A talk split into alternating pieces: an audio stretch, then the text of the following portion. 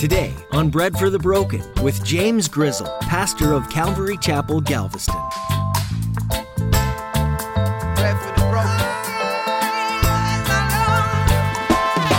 Let me address this. Your life in Christ, on the surface level, we have this way about conducting our lives where everything looks good. And we're really good in the church of pretending that things are good. We show a lot of leaves. We show a lot of leaves. And we want to keep people at a distance. No, no, I'm a good, healthy fig tree. Good, healthy fig tree. But our roots have long since dried up. Have long since dried up. Things aren't always how they appear to be. Our culture is really good at putting on a show for everybody to see. And oftentimes, the display we put on is very different from reality. You can have a nice car and wear nice clothes and have nice stuff, but you might be racking up debt just to look like you've got lots of money. Pastor James teaches us in today's message that as Christians, we're not to be faking our relationships with God. What's really going on in your heart? Does it match what's on display outwardly? Now, here's Pastor James in the book of Mark, chapter 11, with today's edition of Bread for the Broken.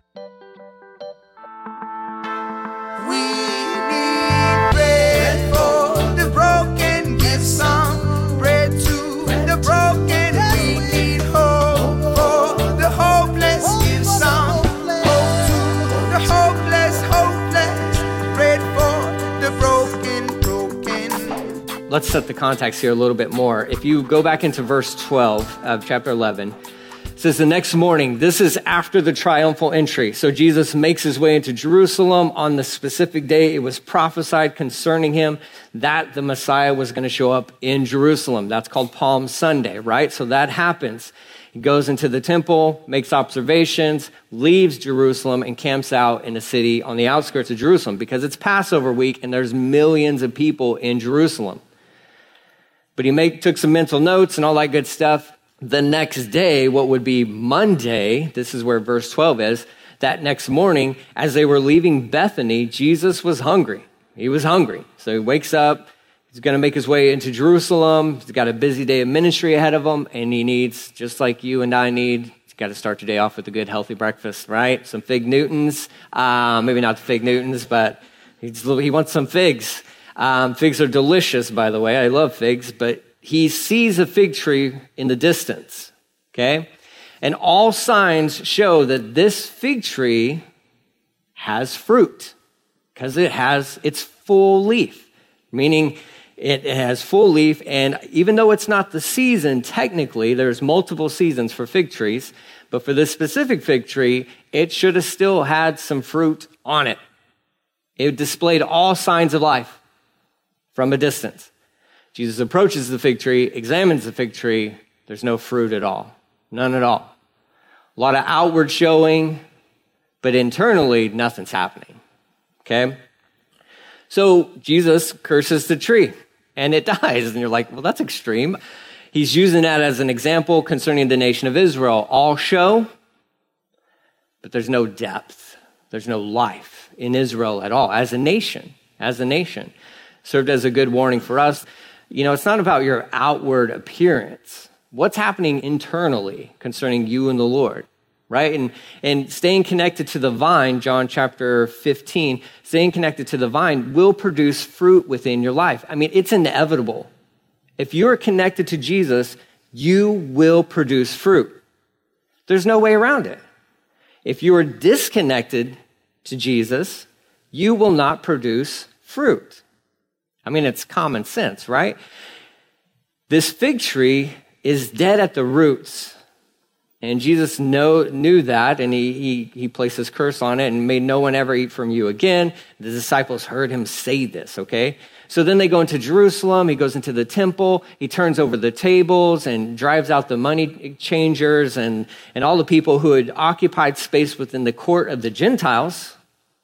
They set up their marketplace in the court of the Gentiles, making it harder for them to show up and worship.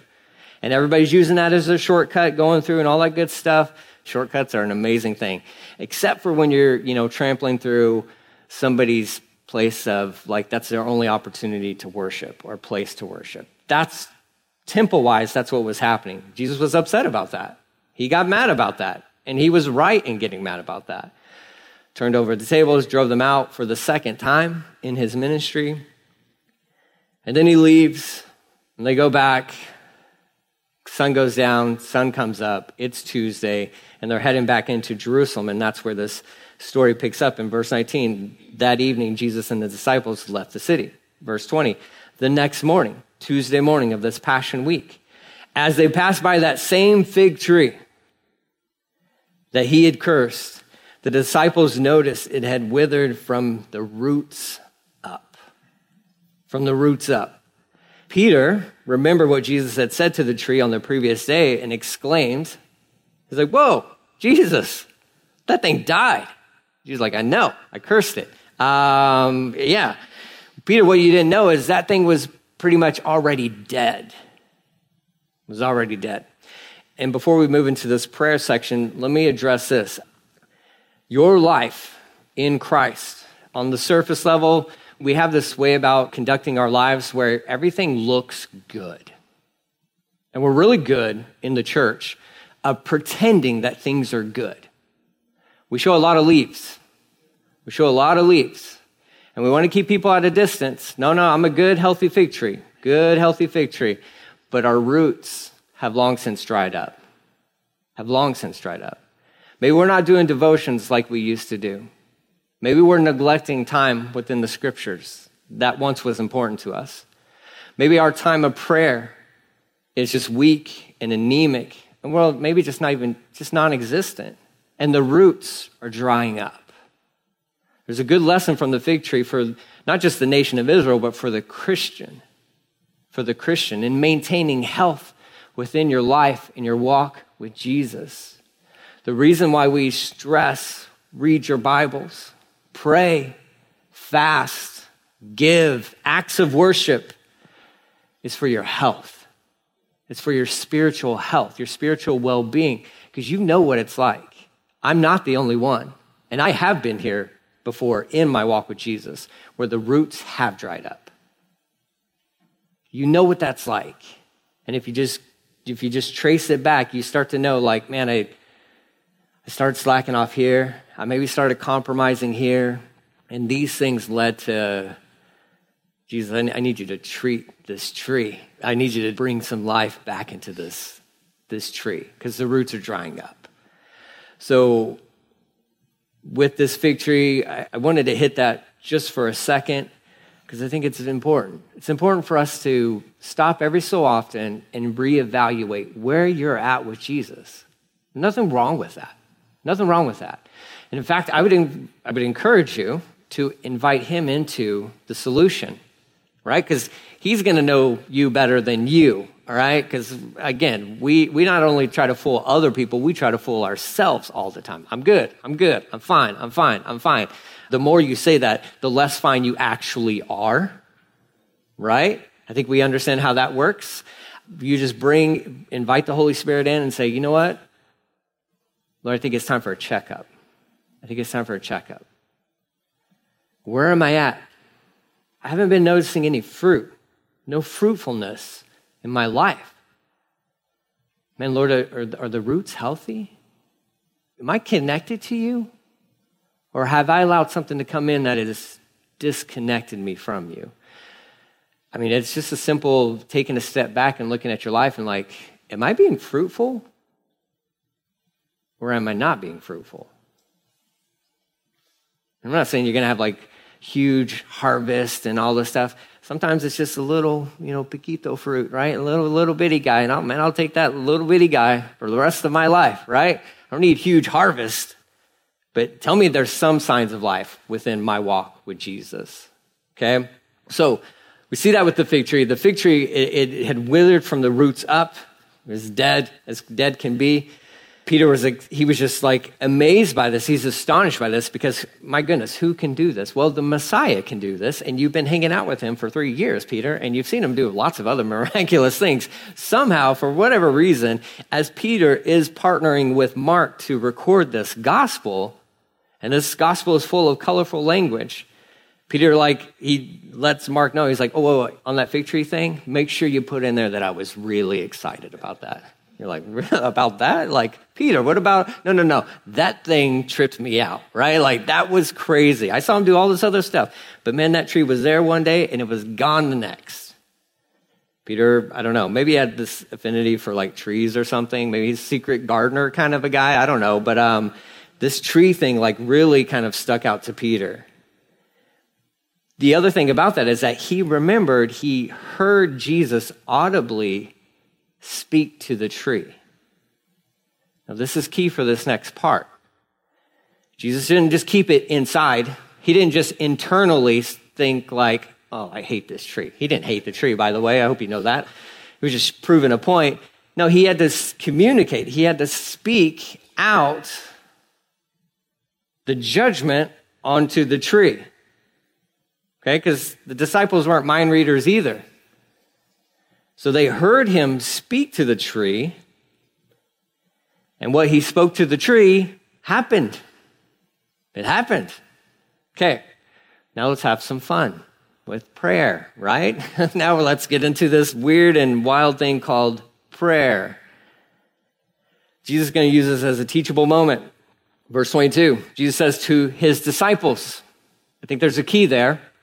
He didn't say to everybody, he said to his disciples, his followers, those that sit at his feet, his disciples. It's key. Have faith in God. Period. You're like, okay. You're like, I, I imagine, I, like, I, I encourage you guys, anytime you read through the word, you study the word, put yourself into the story. Imagine you are the 13th disciple hanging out with these guys, and you're like walking, and you see, well, there's that tree. I remember, yeah, he cursed that thing. Now it's dead. And then Jesus like, hey, yeah, um, have faith in God. And you're like, but that's a, that's what we're doing, right? Like, wait, this is that's yeah, that's step one, right? Like, you don't have to tell me this, but why are you telling me this? Have faith in God. What he does not say is have faith in faith. Have faith in feelings. Have faith in emotion. Have faith in God. Let's start there. He goes on to tell him, I tell you the truth. Your translation may, if it's a New King James or an Old King James, it may be like, verily, verily. I tell you the truth. He's like, pay attention to this. You can say to this mountain, now, what mountain he's talking about could be the Mount of Olives, could also be the mount where the temple was sitting on. We don't know. Doesn't matter. He says mountain. You could say to this mountain, may you be lifted up and thrown into the sea, and it will happen. And you're like, what? Like, wow, that's amazing. Now, let me tell you this that's not going to happen, okay? Physically for you. So if you, go out and you're trying to like, oh, I'm going to try to move a mountain, physical mountain into the sea. God's not going to answer that prayer. I'm telling you right now, um, because there may be people who live on that mountain who don't want to live in the sea, okay? Or there's people who live in the sea that don't want a mountain coming crashing down on them. So you understand there's some logic behind this, okay? So we can be like, oh, I'm going to go move a mountain. The phrase move a mountain is a common one in Jewish tradition. And it simply means this there's an immovable object in your path. And only somebody who is tremendously powerful can do something about it. Okay? Moving mountains equals moving difficulties. That's what Jesus is saying here. That's why he's using this illustration. Like, you could say to this mountain, move, and you pick it up and God cast it into the sea for you. He's not talking about a physical mountain, he's talking about an obstacle within your life within your life. Oftentimes in Jewish tradition, this type of action would only be ascribed to like superhero kind of people, super rabbis. The most spiritual people could do acts of faith like this. But Jesus turns to the disciples and says, You can do this. You can do this. Jesus would be telling us today, Oh, by the way, you can do this. You can. You can move mountains. You can remove obstacles within your life through the power of the Holy Spirit. You can. Now we need to define what those obstacles are. Okay? I think, according to the end of this passage, the biggest obstacle that you and I face is that of an unforgiving heart or a bitter heart. I think those are the biggest mountains within our lives. But God says, we can move those. We can get those out of the way. And see, this is what this is talking about. When you go into this prayer passage, we got to be really careful that we don't go too far to the left or too far to the right. We want to stay right straight down the middle, okay? We're not getting into this name it, claim it, blab it, grab it, whatever, you know, God's my genie and he has to answer my prayers and all that good stuff. That's not how it works. Okay, that's not how it works. But let's press into this a little bit more. You may be lifted up and thrown into the sea, and it will happen. But you must really believe it will happen and have no doubt in your heart. So when you pray, when you are approaching an obstacle within your life, you need to come to Him with confidence. Confidence.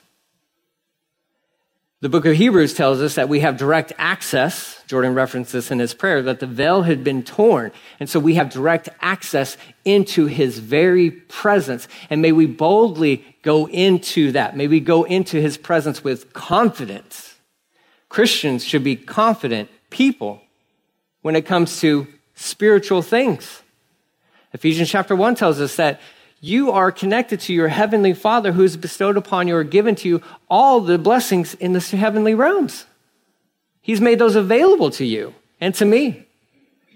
Like God our Father is like, here's my debit card, swipe away when it comes to spiritual things. Now, we are sinners and we always mess this up. And we like material things and we like those things that bring us satisfaction God's like, no, no, no, I'm not talking about that. I'm talking about the things that my heart desires. And the more time you spend with Him, the more time you spend in His Word, the more time you commune with Him, your desires will be transformed into His desires. His desires. How do I know God's will for my life? Spend time with Him. I had a former youth student reach out to me last night. How do you know you're supposed to move to Galveston? How do you know? How, do, how am I supposed to know, like, God's will? And how do I know that it's God's will and not like my selfish desires? I'm like, hang out with Him. Hang out with Him. The more time you spend with Him, the clearer that becomes.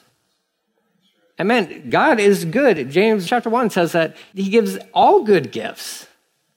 He loves pouring out good gifts. He's a good father. Tells us that in the Gospels. You ask for something, he's not going to give you a snake. He's a good heavenly father who wants his best for his kids. That's who he is. I don't know why we, we walk around, either we go from one extreme to the other. We, we walk around thinking, like, man, he hates me, he doesn't like me, and I'm pretty sure he's going to allow some tragedy to come into my life and where he kills me or he takes everything away from me. You can't walk around like that as a, as a son or a daughter of God Almighty. Okay? That's not fair to him. He's going to get me. He's going to get me. Okay? Or you can't walk on the other side where you're like demanding of God all this stuff. We should have this godly fear, this reverential fear of who He is, and say, Lord, you know what I need. You also know what I want. But I'm just going to lay all that at your feet and I'm just going to trust you. Man, you just to show up in my life. Because just to know you is more than enough. I mean, isn't that what David said in the Psalms? Just to spend a moment in his house. Oh, it's so, it's worth it. Just give me that moment. If I get anything else, that's a bonus. That's a bonus on top of just time spent with creator of all things who died on the cross for me. Man, you hook me up with anything beyond that? Oh, that's a bonus. That's a bonus. And God's so good, man. You and you may be able to testify to this where I know in my life There have been things that I have needed in my life, and God has been faithful and has shown up and always has delivered what I need. But there's also been some times in my life where He's given me what I've wanted, which is really weird. It's mind blowing. But He's like, I'm a good father. I'm not going to give you all that you want because all that you want is not good for you. But I know how to show up and I know how to hook you up. You just stop stressing and just trust me. And I'm like, that's the hardest lesson. I'm like, I'm, I'm still 20 years in this thing, trying to figure out how not to stress so much. God's like, oh, you'll figure it out one day. I'll be dead. Um, that's when all the stress goes away. I'm like, oh, woo, I'm here. I made it. And he's like, yeah, yeah. Um, you did. You made it. Um, he's teaching his disciples this amazing, amazing concept of prayer. But again, within this prayer and this asking and you know and having confidence and all that stuff, this has nothing to do with receiving anything. This has everything to do with removing stuff. See, our ones on one side who are like more of the prosperity, name it, claim it, they're all about the receiving, using this to get. When Jesus' heart to his disciples is, this is to remove. This is to remove. This is to remove obstacles. This isn't so you, you get that thing. This is so that you get that thing out of your life. That's key. That's absolutely key to this. But you've got to really believe it. You have to believe it. If there's an obstacle, let's use hypothetical here. Maybe there's bitterness in your heart towards some person. That bitterness is going to hinder your prayer life. Okay, I'm going to tell you that right now. It's a mountain in your prayer life, and it is blocking. It is blocking. And you have to deal with that. And you got to approach that mountain, and you need to verbally say, Mountain, move. Bitterness, be gone.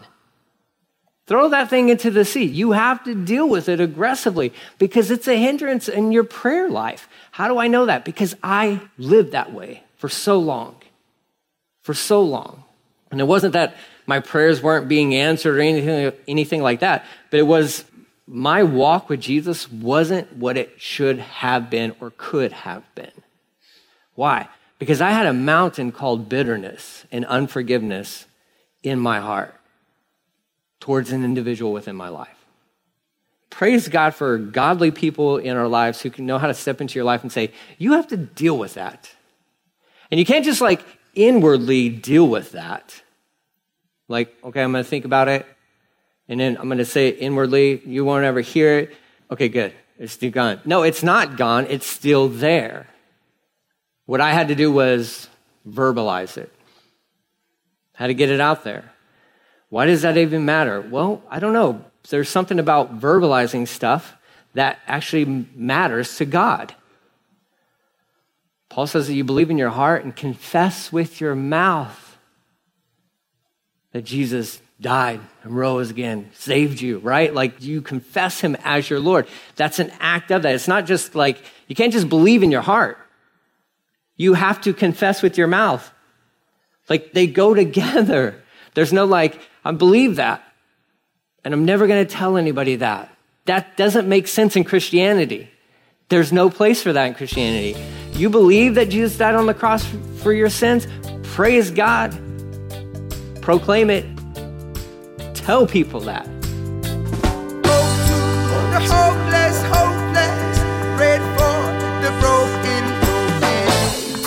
We're so glad that you joined us for a look at the Gospel of Mark here on Bread for the Broken. Pastor James will continue to take you verse by verse through this New Testament book about Jesus. There's so much to learn. We pray that you've heard something today that's drawn you deeper into your relationship with the Lord. Do you have questions about what it means to be in a relationship with Jesus? Well, we would love to hear from you and talk more. So go to breadforthebroken.com and click on contact to leave a message for us. We'll get back to you as soon as we can. Or if you're in the Galveston area, we would love to get to know you in person too. Join us on Sundays or Thursdays as we study God's Word together at Calvary Galveston. You'll find service times, more information, and directions at our website. Once again, that's breadforthebroken.com. We're so grateful for our listening audience, and if this ministry has been a blessing to you, would you consider teaming up with us in a financial way? A lot is done to get these teachings out on the radio, and we're so grateful for those who feel led by God to contribute in that way.